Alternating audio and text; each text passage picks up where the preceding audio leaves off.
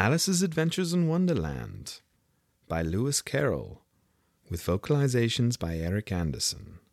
Chapter 9 The Mock Turtle Story.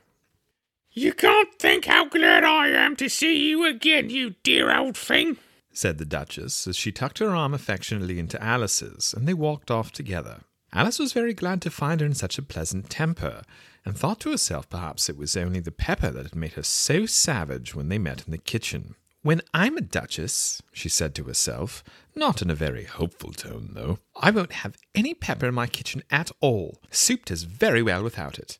Maybe it's always the pepper that makes people hot tempered, she went on, very much pleased at having found out a new kind of rule.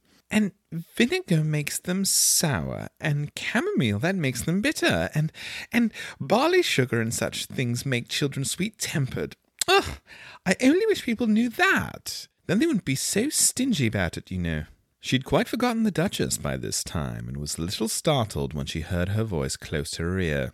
You're thinking about something, my dear, and that what makes you forget to talk. I can't tell you just now what the moral of that is, but I shall remember it in a bit. Perhaps there isn't one, Alice ventured to remark. Tut tut, child! Everything's got a moral if only you can find it. And she squeezed herself up closer to Alice's side as she spoke. Alice did not much like her keeping so close to her. First, because the Duchess was very ugly, and secondly, because she was exactly the right height to rest her chin on Alice's shoulder, and it was an uncomfortably sharp chin. However, she did not like to be rude, so she bore it as well as she could. The game's going on rather better now, she said by way of keeping up the conversation a little. Tis so, and the moral of that is, oh, tis love, tis love that makes the world go round. Somebody said that it's done by everybody minding their own business. Oh, well, it means much the same thing, said the Duchess, digging her sharp little chin into Alice's shoulders. She added, And the moral of that is take care of the sense, and the sounds will take care of themselves. How fond she is of finding morals in things, Alice thought to herself. I dare say you're wondering why I don't put my arm around your waist. The reason is that I'm doubtful about the temper of your flamingo. Shall I try the experiment? He might bite, Alice cautiously replied, not feeling at all anxious to have the experiment tried. Very true. Flamingos and mustard both bite, and the moral of that is birds of a feather flock together. Only mustard isn't a bird. Right as usual. What a clear way you have of putting things. It's a mineral, I think. Of course it is, said the Duchess, who seemed ready to agree to everything that Alice said. There's a large mustard mine near here, and the moral of that is the more there is of mine, the less there is of yours. Oh, I know, exclaimed Alice, who had not attended to this last remark. It's a vegetable.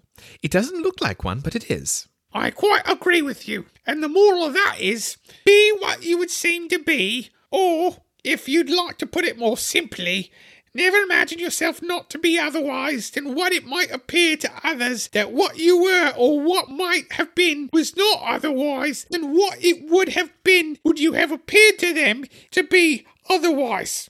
Hmm. I think I should understand that better if I had written it down, but I can't quite follow it the way you say it. There's nothing to what I could say if I choose, the Duchess replied in a pleased tone. Pray don't trouble yourself to say it any longer than that. Oh, don't talk about trouble. I'll make you a present of everything I've said as yet. a cheap sort of present, thought Alice. I'm glad people don't give birthday presents like that. But she did not venture to say it out loud. Thinking again? The Duchess asked, with another dig of her sharp little chin. I have a right to think, said Alice sharply, for she was beginning to feel a little worried. Just about as much right as pigs have to fly, and the moral of. But here, to Alice's great surprise, the Duchess's voice died away, even in the middle of her favourite word, moral, and the arm that was linked to hers began to tremble. Alice looked up, and there stood the Queen in front of them, with her arms folded, frowning like a thunderstorm. Uh, uh, a fine day, Your Majesty. Uh, the Duchess began in a low, weak voice. Now, I give you fair warning, shouted the Queen, stamping on the ground as she spoke. Either you or your head must be off, and that in about half no time. Take your choice. The Duchess took a choice and was gone in a moment. Let's go on with the game, the Queen said to Alice and Alice was too much frightened to say a word, but slowly followed her back to the croquet ground. The other guests had taken advantage of the Queen's absence and were resting in the shade. However, the moment they saw her, they hurried back to the game, the Queen merely remarking that the moment's delay would cost them all their lives. All the time they were playing, the Queen never left off quarreling with the other players and shouting, Off with his head! or Off with her head! Those whom she sentenced were taken into custody by the soldiers, who of course had to leave off being archers to do this, so that by the end of half an hour or so there were no archers left, and all the players except for the king, the queen, and Alice were in custody and under sentence of execution. Then the queen left off, quite out of breath, and said to Alice, Have you seen the mock turtle yet? No, said Alice, I don't even know what a mock turtle is, It's the thing that mock turtle soup is made from. said the queen. I never saw one or heard of one. Come on then, and he shall tell you his history. As they walked off together, Alice heard the king say in a low voice to the company generally, You are all pardoned. Come, that's a good thing, she said to herself, for she felt quite unhappy at the number of executions the queen had ordered. They very soon came upon a griffin lying fast asleep in the sun. Up, lazy thing, Said the queen, and take this young lady to see the mock turtle, to hear its history. I must go back and see after some executions I have ordered. and she walked off, leaving Alice alone with the griffin. Alice not quite liked the look of the creature, but on the whole she thought it'd be quite as safe to stay with it as go after the savage queen. So she waited. The griffin sat up and rubbed its eyes, then watched the queen till it was out of sight. Then it chuckled, What fun! Said the griffin, half to itself, half to Alice. What is the fun? said Alice. Why, she. It's all her fancy, that. They never executes nobody, you know. Come on. Everybody says, come on here, thought Alice. I was never so ordered about before in all my life, never. They had not gone far before they saw the mock turtle in the distance, sitting sad and lonely on a little ledge of rock, and as they came nearer, Alice could hear him sighing as if his heart would break. She pitied him deeply. What is his sorrow? she asked the griffin, and the griffin answered, very nearly in the same words as before. Ah, it's all his fancy, that. He hasn't got no sorrow, you know. Come on. So they went up to the mock turtle, who looked at them with large eyes full of tears, but said nothing. This here young lady, she wants for to know your history, she do. I'll tell her, said the mock turtle in a deep, hollow tone. Sit down, both of you, and don't speak a word till I've finished. So they sat down, and nobody spoke for some minutes. Alice thought to herself, I don't see how he can ever finish if he doesn't begin. But she waited patiently. Once I was a real turtle. These words were followed by very long silence, broken only occasionally by the exclamation of from the griffin and the constant heavy sobbing of the mock turtle. Alice was very nearly getting up and saying, Thank you, sir, for your interesting story. But she could not help thinking there must be more to come, so she sat still and said nothing. When we were little, the mock turtle went on at last, more calmly, though still sobbing a little now and then, we went to school in the sea. The master was an old turtle. We called him Tortoise. Why did you call him Tortoise if he wasn't one? Alice asked. We called him Tortoise because he taught us. Really, you are very dull, You ought to be ashamed of yourself for asking such a simple question. added the griffin, and they both sat silent and looked at poor Alice, who felt ready to sink into the earth.